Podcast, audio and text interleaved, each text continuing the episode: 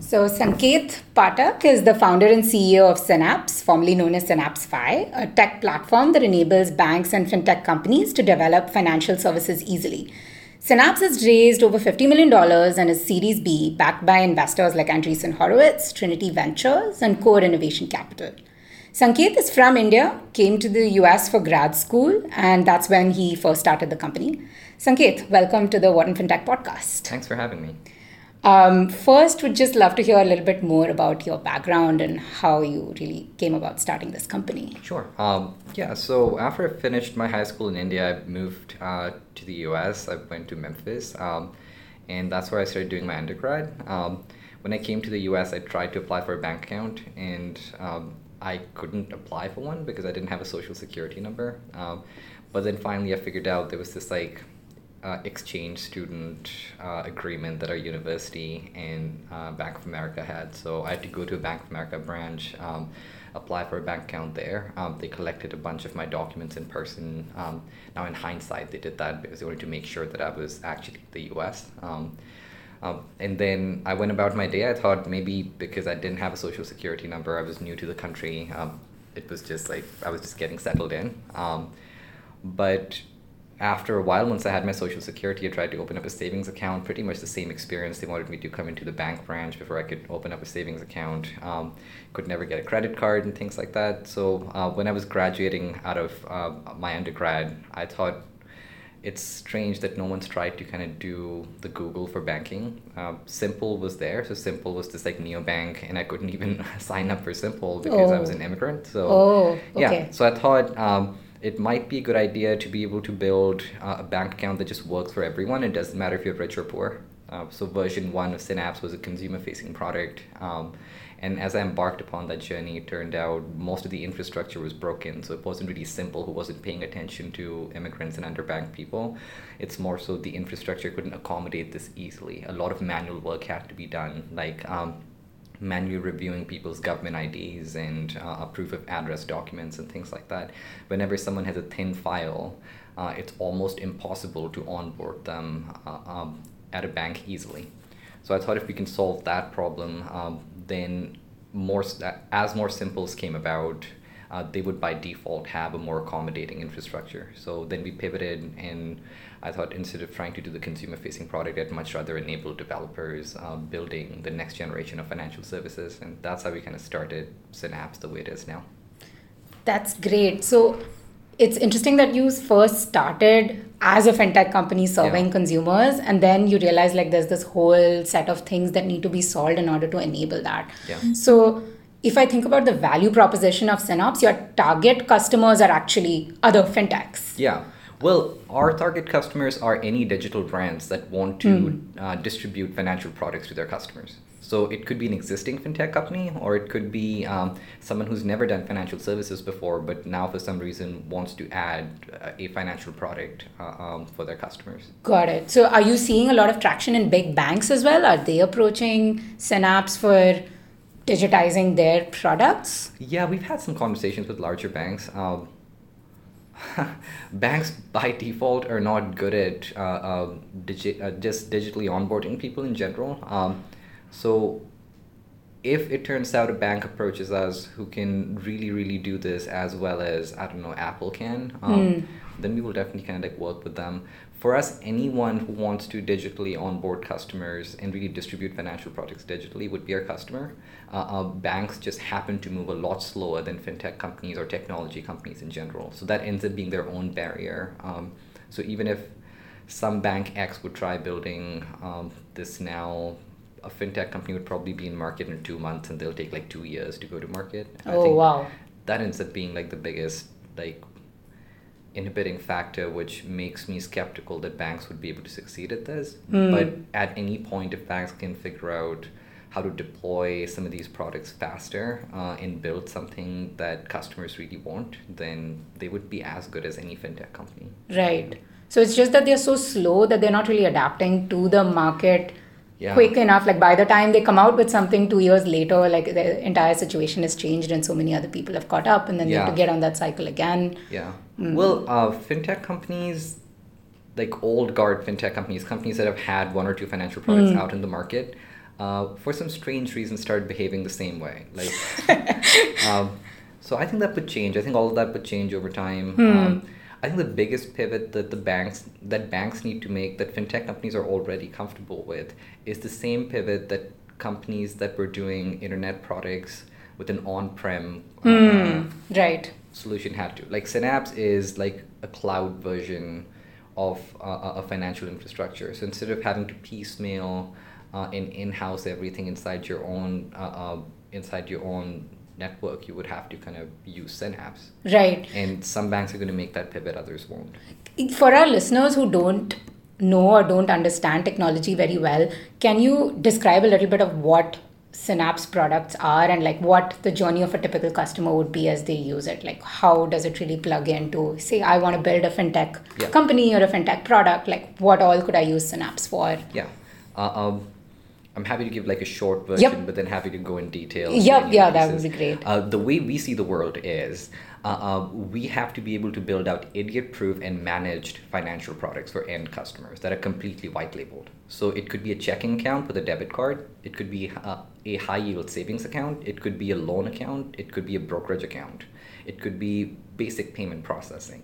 With the idea being, we want any company who just knows how to code to be able to integrate these products inside their application and just deploy it to their customer base as their own brand.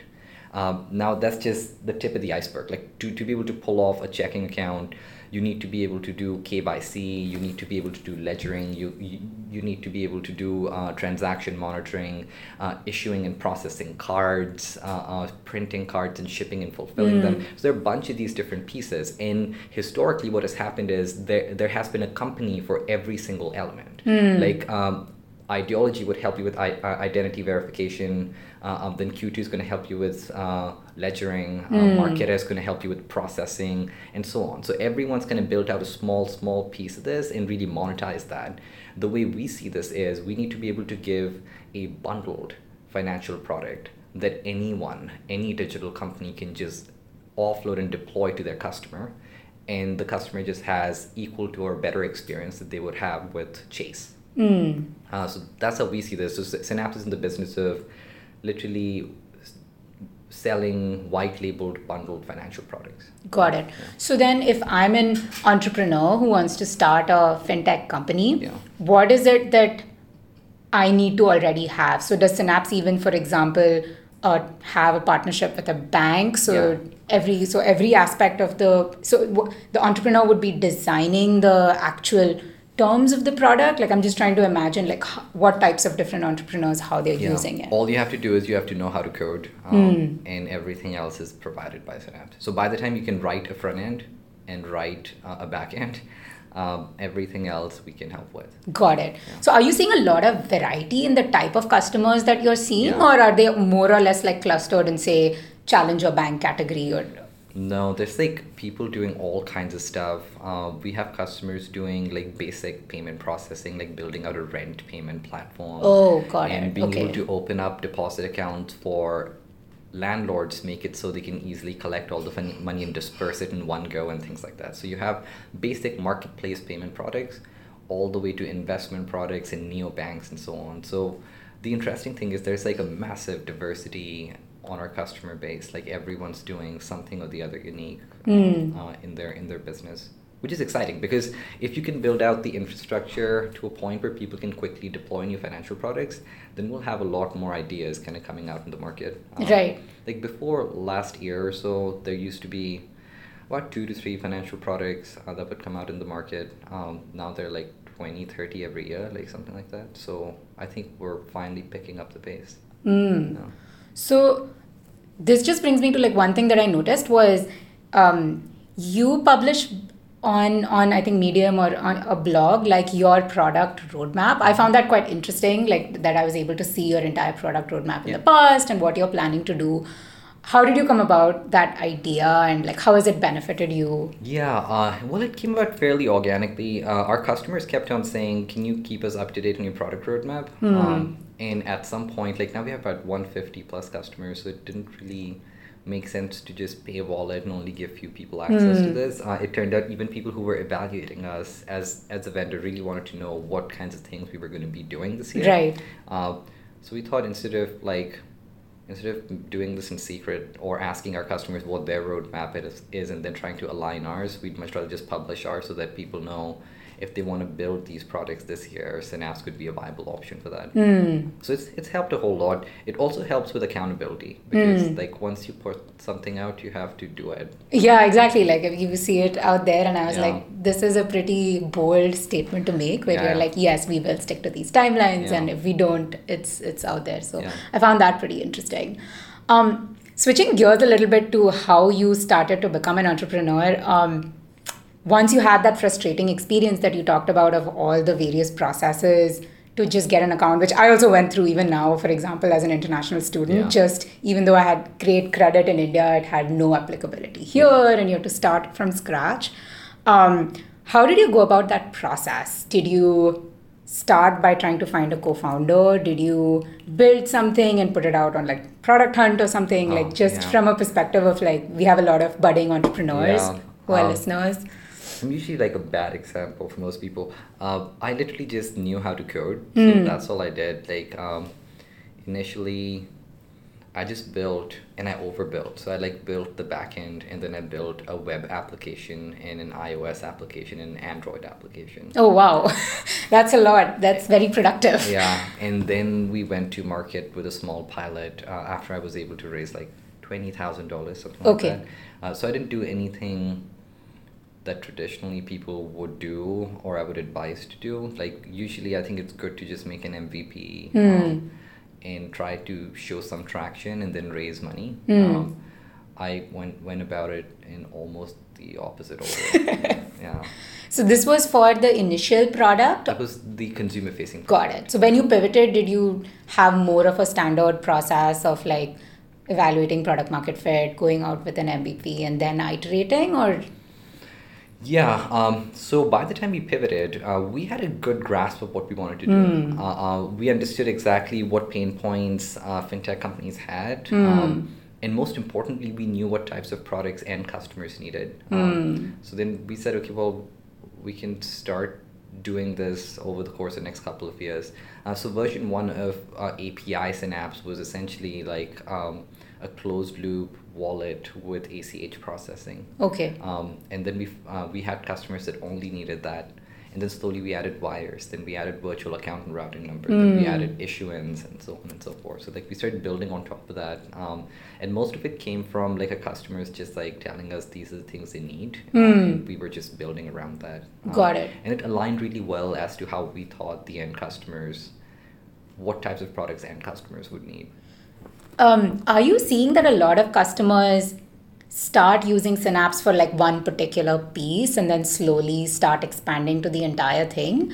Um, or is it more like there are people who are looking for this bundle solution right from the start and then that's that's kind of what they're doing So because there are so many like you mentioned there are so many of these Yeah. specific niche um, individual pieces out there all of which have like a big name and then you might think that oh these must these guys must be experts at that one particular piece so i'm curious Okay. like how you position Last year, it used to be that uh, middle by the middle of last year, it used to be that. So previous all the way up to middle of last year, it used to be people would use us for one or two products, um, and then uh, upsell and get more and more and more. Um, now we get customers who come in and have a have a very complex need. They just say, "Well, we want to be able to do this very thing, and it's gonna take about eight to ten Synapse products," and they literally sign up for it in one go.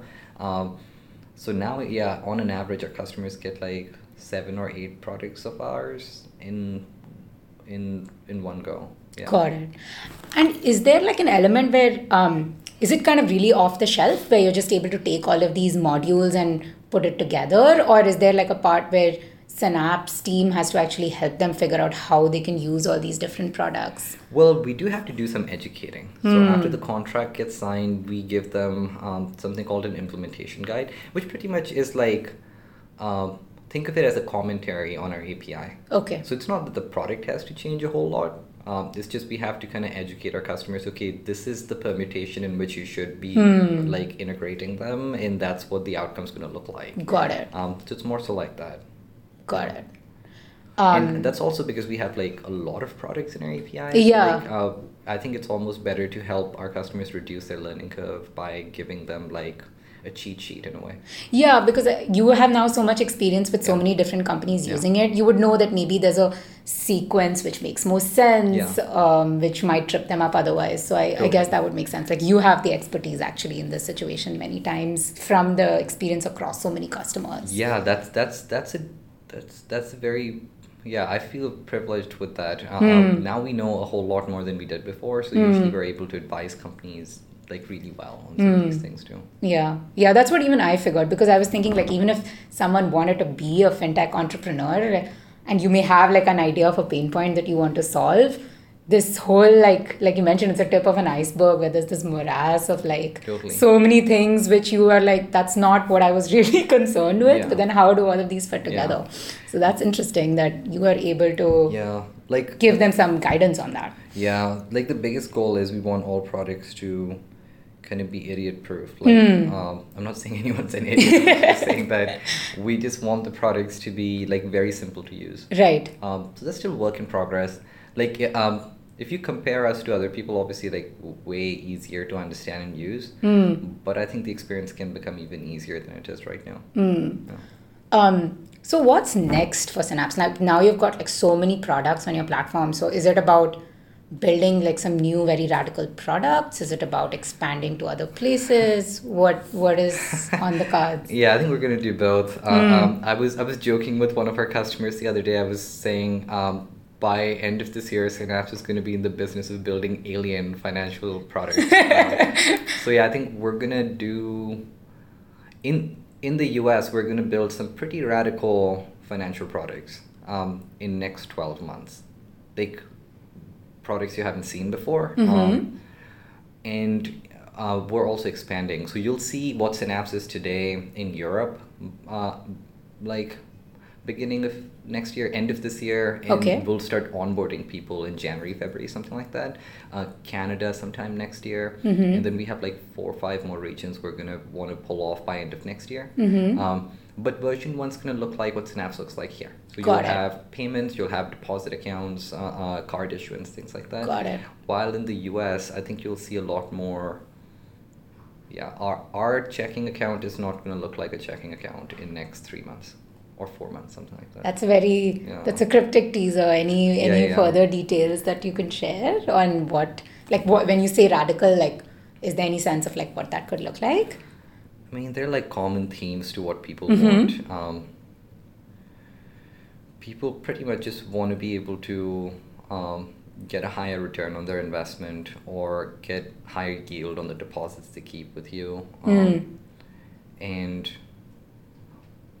the credit and debit experience needs to get easier. Um, and the cards need to get a lot more higher quality than they are today. Okay. What do you mean by higher quality? I mean, like, um, it should look like an extension of your phone. It needs to be that well. Got it. Got it. Yeah. Got it. So you're thinking about like reimagining it more from almost first principles of like how good that experience could be and Yeah, then you have to- taking that to the existing products. Yeah, you have to think about the manufacturing of cards um, all the way to how they interact with your API. Hmm. Yeah. This is, I think, a good segue into like more of a general commentary on fintech because you are having so many different customers across different pieces of Yeah. this chain of various fintech activities. Yeah. Like, what do you see as some of the big trends? What is it that you are most excited about? I don't know if I go by trends. I think Mm-hmm. here's what would here's the uh, here's here's the inevitable uh, um, iteration of financial services. Uh, remember when uh, uh, I don't know if you ever had like the Domino's pizza, Yeah. and then they had this online tracker, and that Yeah. was like the biggest thing in the world. yeah. yeah uh, pretty much what happens with anything um, like uh, uh, we are in this really interesting phase where we are uh, augmenting technology to real world problems. Like Hmm. uber lyft airbnb they're all augmenting technology into like augmenting technology into a very real world problem. Right. financial services exactly the same way. So synapse is exactly in that spot. Uh, and what you see is uh, initially you see access right? So you see enablement. A lot more people get access to this and they never got access to this before uh, uh, with a better user experience Right. uber was a better user experience for taxis and also democratized taxis to a lot of people and over time what you see is things become high fidelity right so like overall experience becomes more zappy like n- now you know to the minute or to the second when the driver is going to show Right. up. Uh, um, there are better predictive algorithms behind the scenes. It just works for you. And that's what's going to happen with financial services as well. Like you, right now, everyone is riding the wave on uh, enablement and improved experience, easier onboarding, a better experience, which is truly digital. Over time, you're going to see a high, high fidelity products come in, automation in a lot of the things. Like the best thing that can happen to financial services is if you never have to open your banking product or your app ever.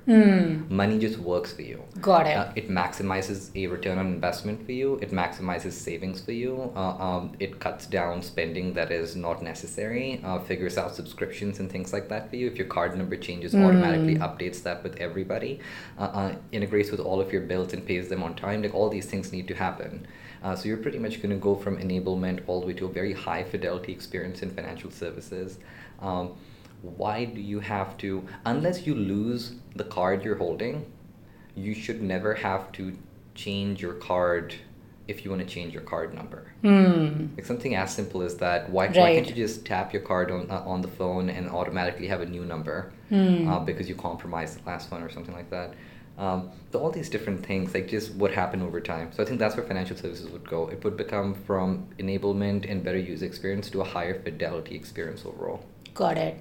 And um, have you seen that there are some more places where there are building blocks in place to move to that vision faster? Like, I think something that we hear a lot is that, oh, Europe is so far ahead of the US when it comes to fintech, or like how difficult it is to build these kinds of rails that you're talking about here. Do you think that that's true, or do you think there's still a lot of uh, opportunity here to? like i'm i'm really excited to be in europe like i'm s- very excited uh, but people don't realize the, the european financial infrastructure is at the most about an year ahead of the Got it. us it's not it's not like night and day um, Okay.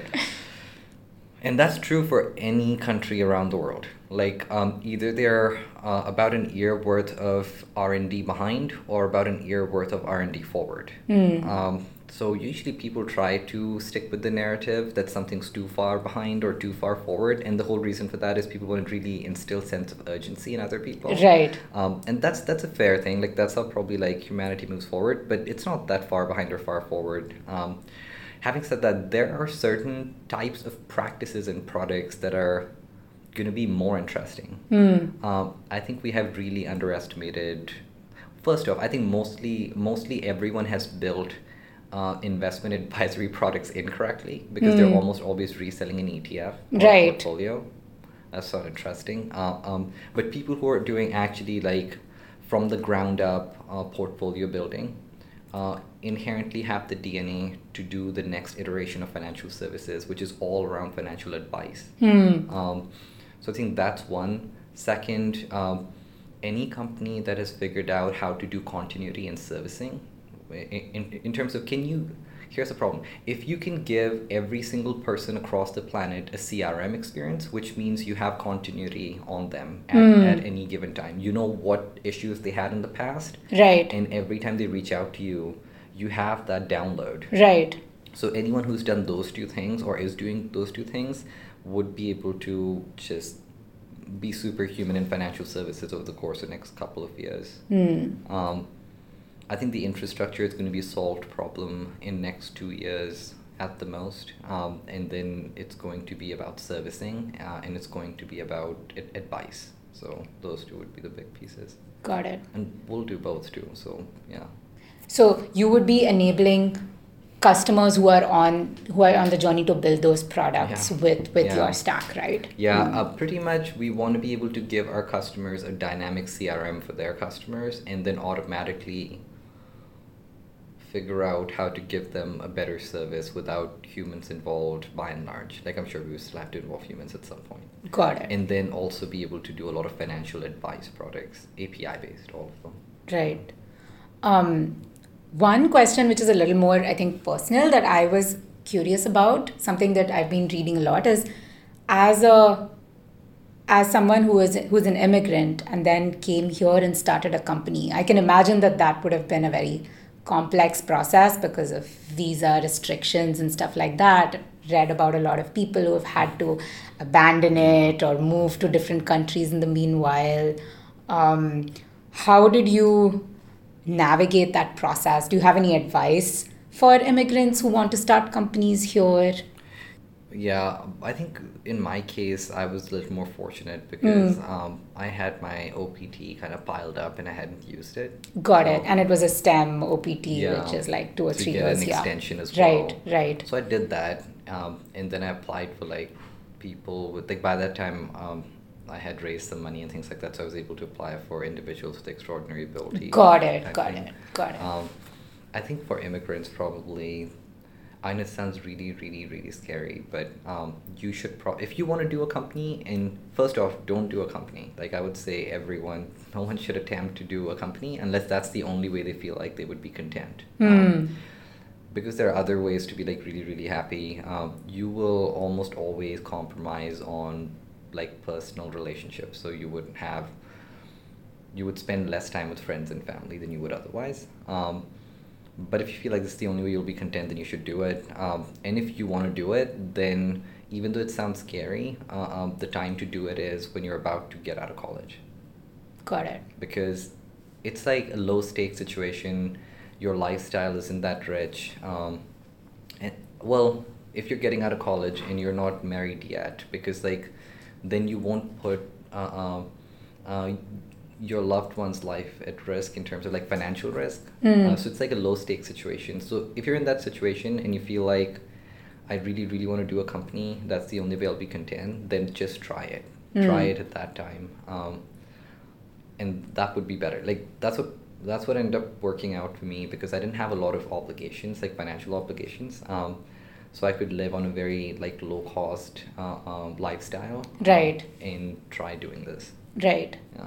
Um, yeah, that's interesting because I think uh, for a lot of people, it's just such a scary jump, and then many people maybe completely like go against the idea of even starting a company because of that fear. So it's interesting to hear you say that it's better, like on baseline, to not start a company. Yeah. Do you feel like did was this your first entrepreneurial venture? Was had Well, you tried something before? I tried like small projects before, but Mhm. this is like the first company that I did. Got it. And you felt like this was something that you really, you were always clear that you wanted to start a company? Um, well, yeah. Now in hindsight, even as a kid, I always wanted to do companies. Uh, Hmm. So I think that was something that was like in me. Uh, but I I got into this very subconsciously. Like I, um, to me, the bigger thing was I I liked coding and I Hmm. wanted to I wanted to be able to work on my projects um, and be able to like afford a lifestyle while I did it. Um, that's why I started it at the beginning. Um, and now, like even even in very high stressful situations, yeah, that's true. Like this is probably the only way I'd be content. Um, otherwise, yeah, I don't think I'd, I'd kind of enjoy doing something else. So. Do you uh, still get into the code at Synapse? Yeah, I sometimes still code. Um, not as much as I used to, but I Mhm. still do a little bit. Yeah. Awesome. Um, so this has been super interesting. Um, thanks so much, Sanket, Thanks for for this interview. Yeah. Thank you. sure.